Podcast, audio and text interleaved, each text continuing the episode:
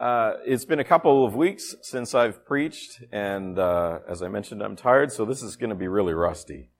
Um, but we've been doing a series whenever I've been preaching uh, this summer, which feels like less than usual, on questioning and creative questions that Jesus asked in order to help us grow and shape our faith. And so today I want to begin just by warming us up uh, with a question for you just to turn to somebody beside you, uh, preferably somebody that you didn't come with today, and just ask this question. What's the worst weather you have ever seen personally? This isn't a spiritual question. Just what's the worst weather you've ever seen personally? Take a few minutes just to talk.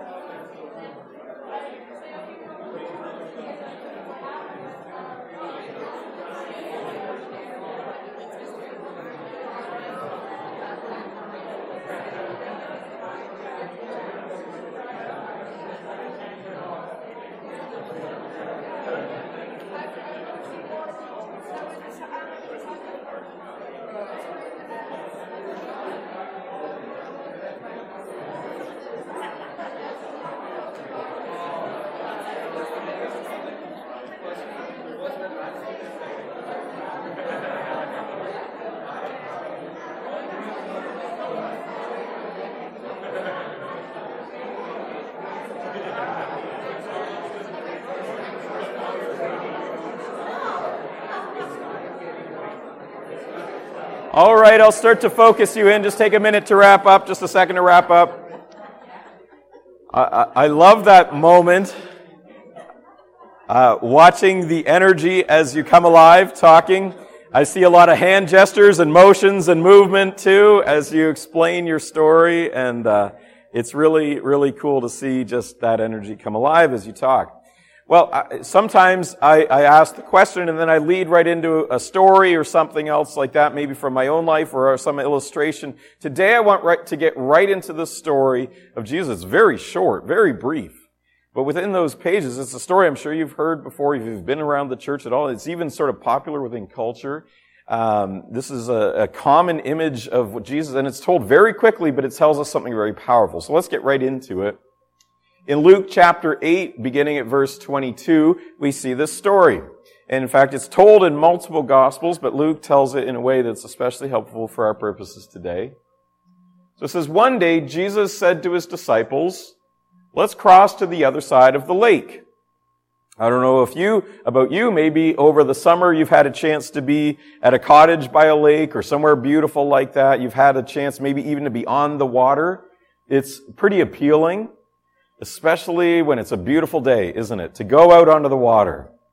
And you can imagine in this moment, they're with Jesus. They've been doing all kinds of exciting things. They're probably quite happy. This is a great day. Let's go out on the water, Jesus says. Let's go across to the other side of the lake. So they got into a boat and started out. As they sailed across, Jesus, Jesus settled down for a nap. Today is one of those days I am trying to practice the activities of Jesus this afternoon. I will be settling down for a nap.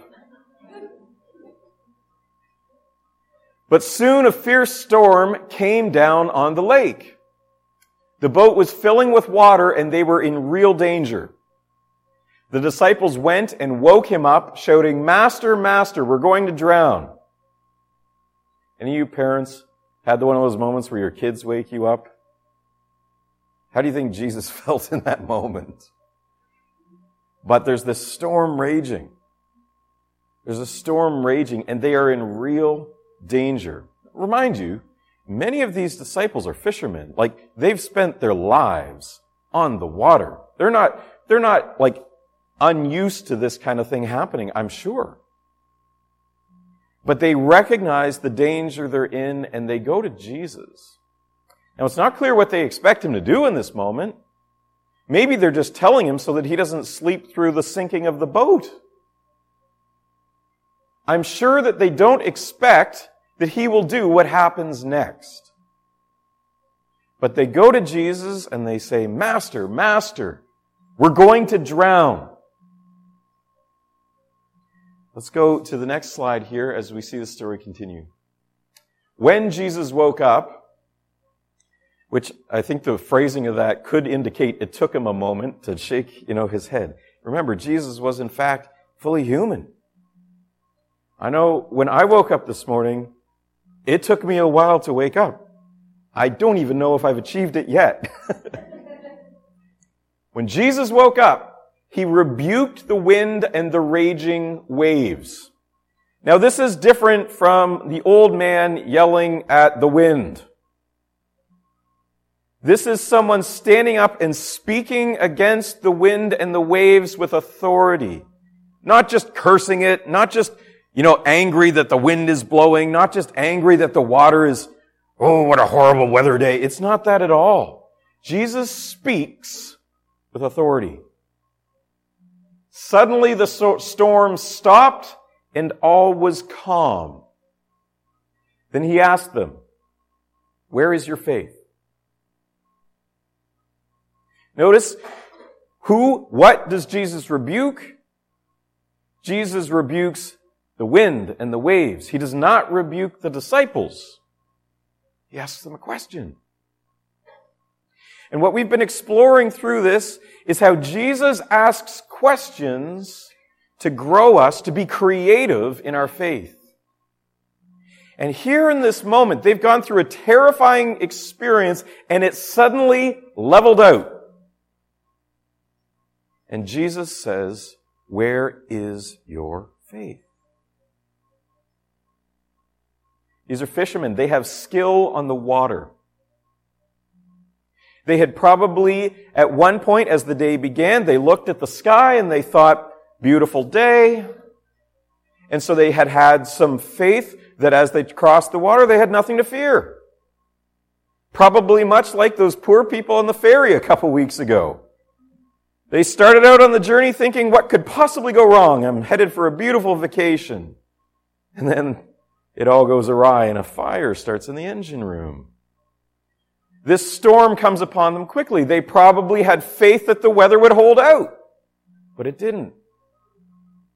They probably had faith in their skills as people who could work upon the water day in, day out, seeing themselves through many different storms, I'm sure. And yet they recognized in the midst of the storm that their skill was not adequate for the situation. They probably had faith in the boat. They wouldn't have gotten in the boat if they didn't have faith that it would take them securely across the lake. They am sure that they had faith in many different things. And I'm not sure that they trusted that Jesus was going to solve the problem when they came to him. And Jesus is asking, where is your faith? Were you trusting in your own skill or ability? Were you trusting in pleasant circumstances that seemed to surround you? Were you trusting in something that would hold you up and get you through some system, some opportunity, some resource? What were you trusting in as we were crossing this lake? And when Jesus says, where is your faith? He's asking them to consider what have I been trusting in this terrible, dangerous moment. Now, it's not hard for us to begin to recognize and identify that in our lives we have moments that feel like storms. Sometimes the circumstances of our life come upon us very suddenly and the, the atmosphere changes in a moment. And when that happens, it can throw us off. It can be alarming. It can be distressing. Sometimes those storms come in very quiet and it's almost more deadly and terrifying when it's quiet. It's, it can also even come as a kind of numbness. Because we've seen so many storms that this one, this one, is just another one. We feel dead and apathetic. In these moments when storms come, whether they rage and we rage within them, or whether they rage and we stay numb through them. We know what storms are like. And so it's easy, and we could quickly go to the place where we begin to consider our own storms and how Jesus might calm them. That's a real way that we could consider this story.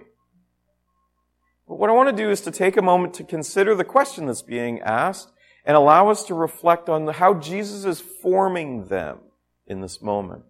And I want to take you to a quote here. We'll go to the next slide.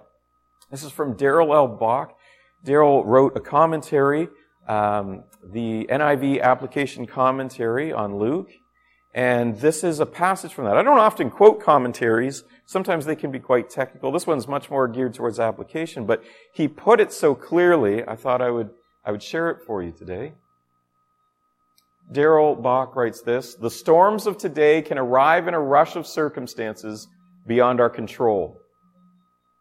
The point of connection is not in the precise situation the disciples face in the boat. So it's not that we're going to relate necessarily to the situation of a storm on the water. You and I, that's not our storm probably today.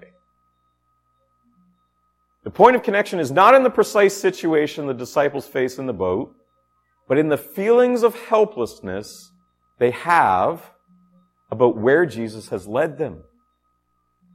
Events in our lives sometimes leave us feeling at risk, whether it be in a job situation that calls us to take a stand, in the severe illness of a loved one, in an unexpected tragedy, or in the breakdown of a relationship.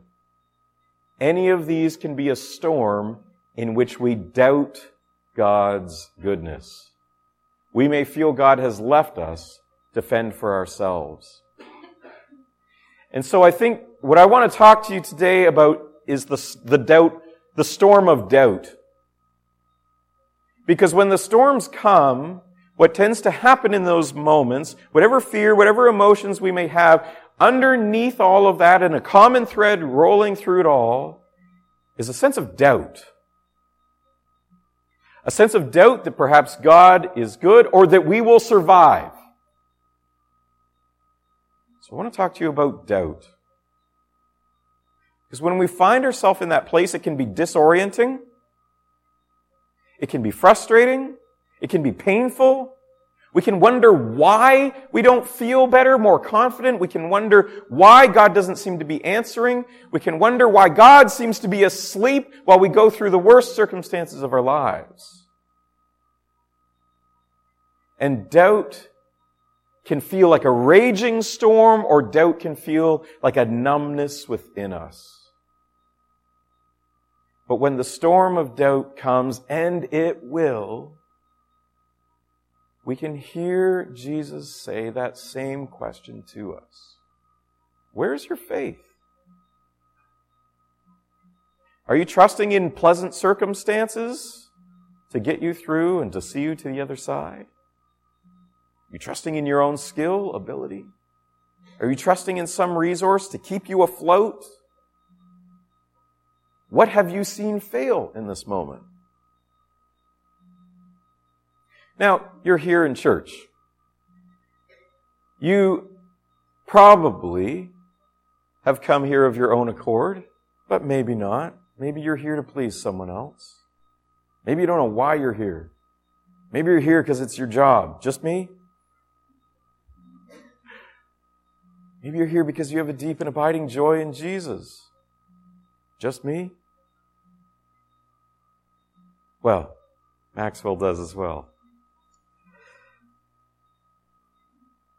What gives you strength? What do you lean on in these moments? Let's go to the next slide here. Jesus asks questions for faith formation more than information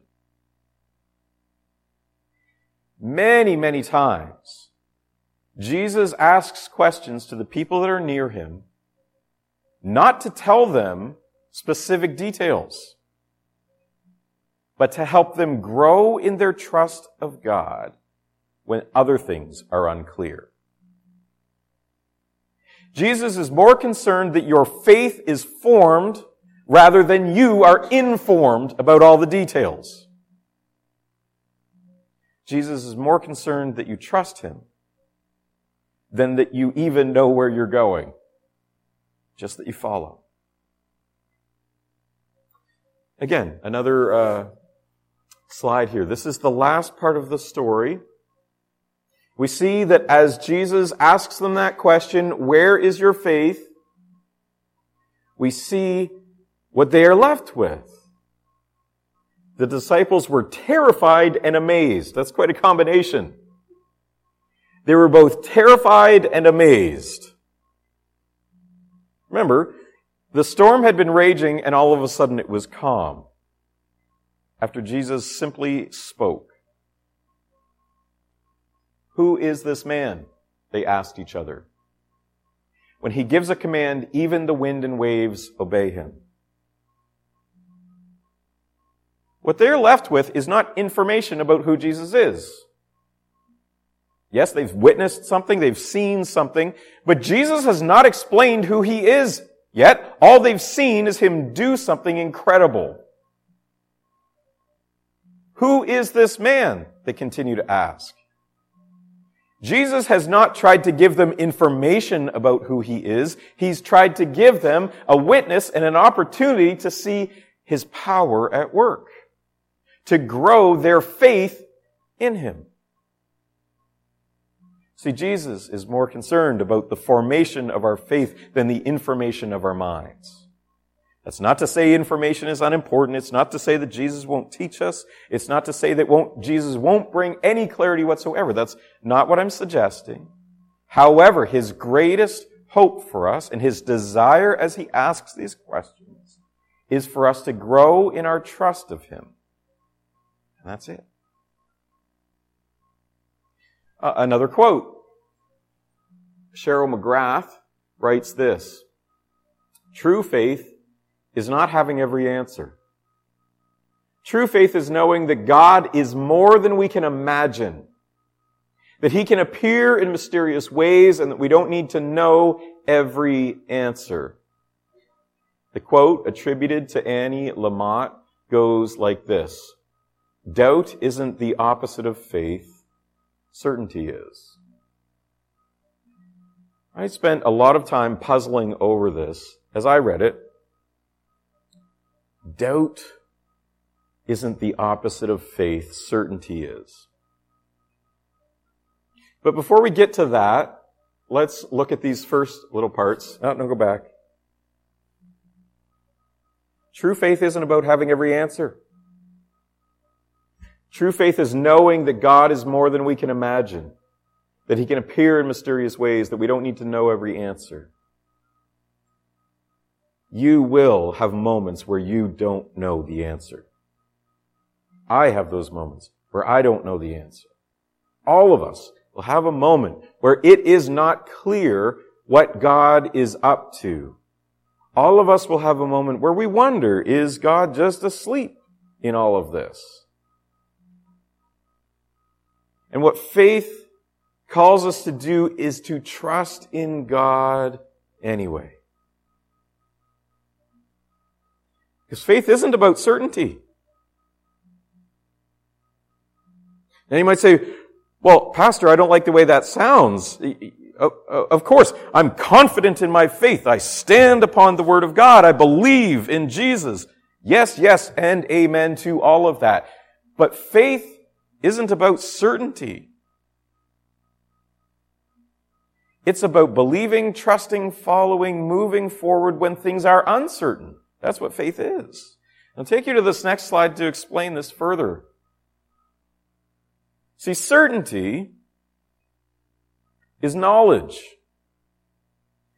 It's being confident about what is seen. So, this is the realm of the sciences, for example. You can observe something, you can see it, you can look at it, you can understand it, and it can be known. That's the realm of certainty. But faith is in the realm of uncertainty. That doesn't mean it's not true. That doesn't mean that it's false. In fact, what faith is, is it's confidence about what is not seen. Faith is confidence in what is not seen. And throughout the scriptures, we hear different language, such as when our faith becomes sight, which is to say, when we believe in the things that we can't see and then one day we see them, well, now that's actually knowledge. Because we've seen face to face with our own eyes. Faith is confidence about what is not seen. Doesn't mean it's not true. Doesn't mean it's not real but it means that we can't be certain because we can't see it. It's not faith if you can see it. It's just knowledge. There's always an element of a question in order for there to be faith. So, for example, we, we often talk about this looking to the future. Well, you can't be certain that something is going to happen in the future. You could say, I believe that Bob will meet me at Tim Hortons at two o'clock because of the knowledge I have of Bob that every other time he's shown up when we say we're going to meet. So I can use my knowledge to give me a confidence about what is unseen. And that's good. I can use my knowledge, what I have seen, in order to have a sense of clarity or confidence about what I can't yet see. But that's the act of faith, is looking ahead to something that can't be seen, or looking at the world and seeing something that can't be seen, and having a confidence about what can't be seen based on what we have seen. Where is your faith?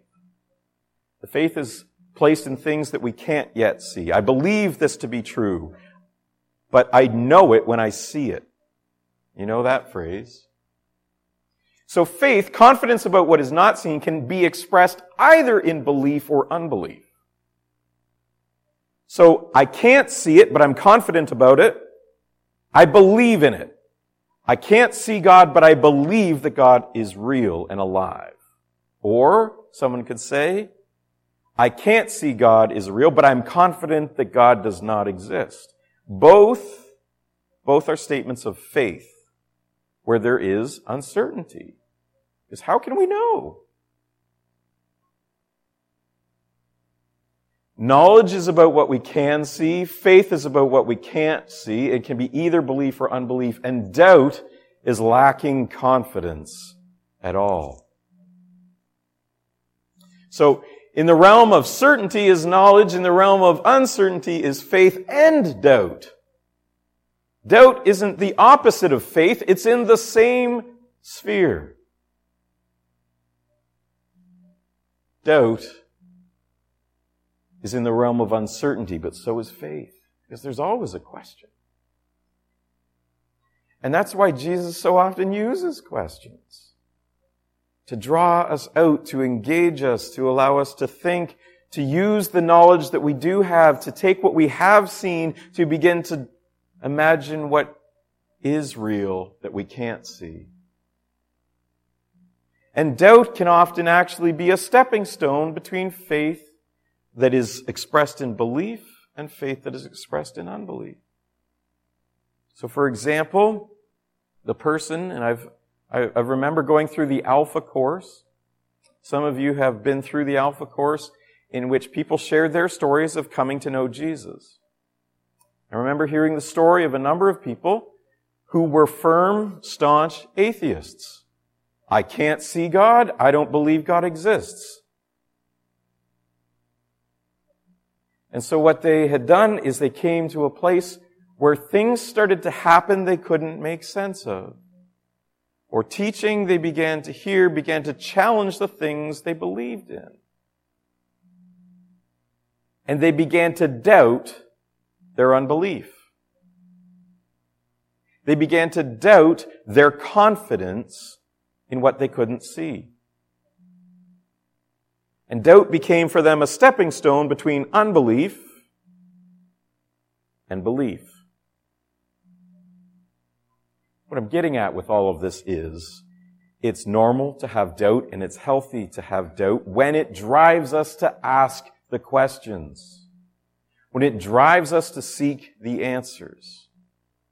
Because here's the conviction I have underneath of it all. I believe that God is real, alive, and true. And that if you honestly ask the questions and you pursue them to the end, you will find God there. You have no fear to ask the biggest, hardest, most difficult questions in those moments of doubt because if you pursue them honestly, you will find the truth. You will find the one who is truth. And you will gain a confidence in what will be uncertain for many people. You will begin to see things that you thought were invisible. And you will grow in your faith as you ask those questions. Sometimes churches, pastors, ministries, Christians can be threatened by people who ask questions. Sometimes we feel threatened because how could you even doubt? How could you even ask the question that suggests that maybe this isn't true? But instead, what Jesus and the teachings of scripture show us is that asking the questions is good. And it can be constructive. And it can strengthen us. Because yes, for a time, it may lead us to look in other directions. But if we're honest, it will lead us to the source of truth. Uh, let me give you another quote. I, I recognize, I tried to use the graphic because I hoped it would be helpful, but I recognize that could feel a little bit esoteric for some of you. Os Guinness wrote this in I Believe in Doubt. Understood properly, this biblical view sees the role of doubt as constructive to belief. The role of doubt is constructive to belief. A bold Christian affirmation is that because faith in Christ is true and fears no question or challenge, doubt can be a stepping stone to a tougher, deeper faith. When we have a sense of confidence and that confidence is taken away, and we exist now in the place of doubt, it can be terrifying. It can feel like you are in real danger. It can feel like the boat is sinking. And yet, when we are in that moment of doubt and asking the tough questions and we are pursuing the truth, it can lead us to something that is greater and better. It has become more common in our day to hear about uh, deconstruction. I don't know if you've heard talk of that, but it's it's common, especially um, where I've been hearing about it most is in the United States, where Christians who have proclaimed themselves as evangelical are seeing the things that the church has attached itself to and saying, that doesn't look like Jesus. And as a result, they're dismantling their faith and rebuilding it. What some people have seen is a church that seems to be so aligned with political figures that they are not aligned with the purposes and heart of Jesus. And they say, that's a faith that I reject. And I've seen other people who've, who've looked at theology or teaching within churches and said, that just doesn't seem true. It seems to be producing bad fruit and it's causing harm. Or they look at a church that says there's been sexual abuse there and it was covered up by the church and the body. And that doesn't seem like the kind of thing that Jesus would be in support of. In fact, this morning I, I woke up and I read an article about news that came out uh, in Ontario of a pastor with sexual abuse in his history that was covered up. And when you look at those things and you say, if that's what the, those Christian leaders can be about, if that's what that church can be about, you should question that. Because if you have a faith that supports those kinds of activities, you should tear it down. It should be torn down. That's a faith that is built on something that is wrong and unhealthy and ungodly. And that can leave you feeling disoriented. It can leave you in a place of pain. It can leave you with a sense of sadness and loss because something you loved now has shown itself to be false. And in those moments, it's good to doubt those things that you believed. Because those things have shown themselves to be false and wrong and untrue and unfruitful. But in that space of doubt, If we pursue the truth, Jesus will show himself. In those moments where a role model, a teacher, a leader, a parent, someone that we love lets us down, it can discourage us. It can bring pain in our lives. It can cause us to question everything. But those questions can be good and constructive if we honestly pursue the truth. And through those moments of doubt, through those moments where the uncertainty seems overwhelming and we feel as though we are in real danger, if we ask the question that Jesus asked, we will find truth. And the question is, where is your faith? Have you put in, been putting your faith in people that will fail you ultimately? Have you been putting your faith in resources that can never last? Have you been putting your faith in institutions that are based on human structures of sin? Have you been putting your faith in ideas that can't hold the truth? What are you putting your faith in? Where is your faith? And when we question those things, it can feel as though the world is crumbling and falling apart. And maybe it should. Maybe the world that we have constructed, the world that we live in, needs to be torn down and made new. And doubt can be terrifying. It can be overwhelming. And yet, Jesus can use it to rebuild our faith in what is true. To get rid of the bad, to throw out the garbage, to point us in the direction of life. And in that moment on the water, Jesus stands before the storm and simply speaks and reveals that the truth is they were never in danger all along when they put their trust in Him. When their trust was in the boat, the boat would sink. When their trust was in their skill, their skill would fail. When their trust was in the calm circumstances of the day, the weather can change. But when their confidence was in Jesus, whether there's a storm or a sunny day, they're okay.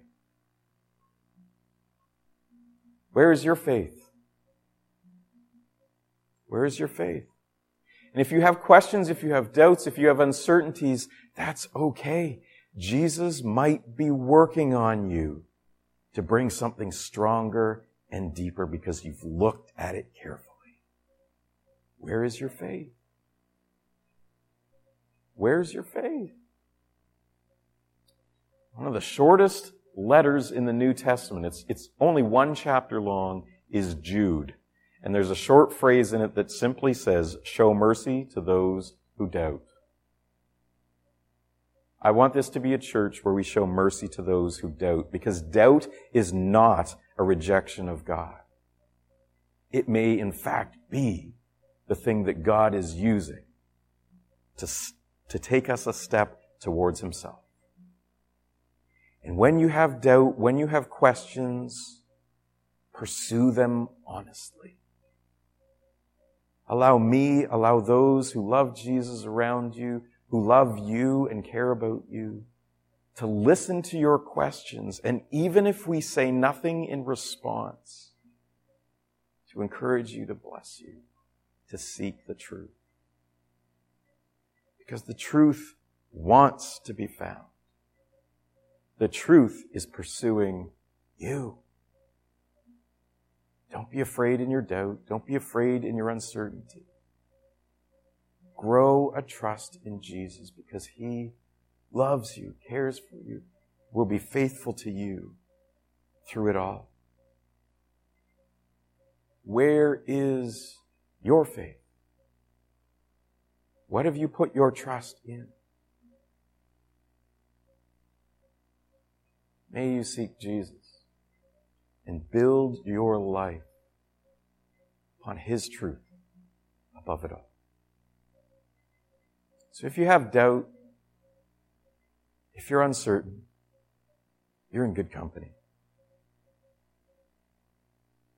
Doubt is the realm of faith. Doubt can drive us to our knees to seek God if we're honest about it. So, I hope that we will be a church that shows you mercy when you doubt. That we will be a church that pursues Jesus together even when we just can't see what's going on and can't make sense of it. So that's what I believe Jesus wants us to do. And to find our faith, our trust founded in Him. I'm going to pray for you. But I want to say, after the service, if there's questions that you have, I'd love to chat with you about them. Send me an email, give me a call, talk to me after the service. Don't feel alone in your doubt. Jesus is with you, and I'll be there, we'll be there with you if you want us to be. Let's pray.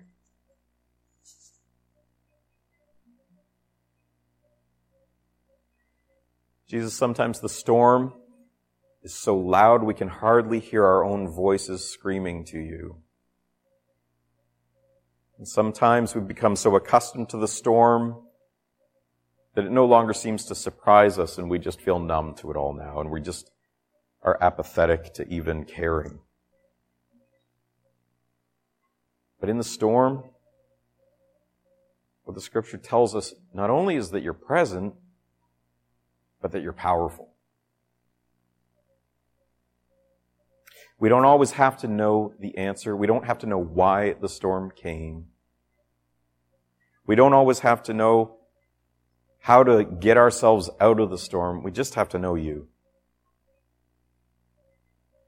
Use those moments of doubt, use those moments of uncertainty to draw us into yourself, to honestly seek the truth, to honestly seek the one who is true knowing that you are looking for us, that you care for us, and that you want to welcome us into a deeper faith and trust and understanding. So, Jesus, we look to you. We look to you as our Savior. Help us to trust you more. In your name we pray.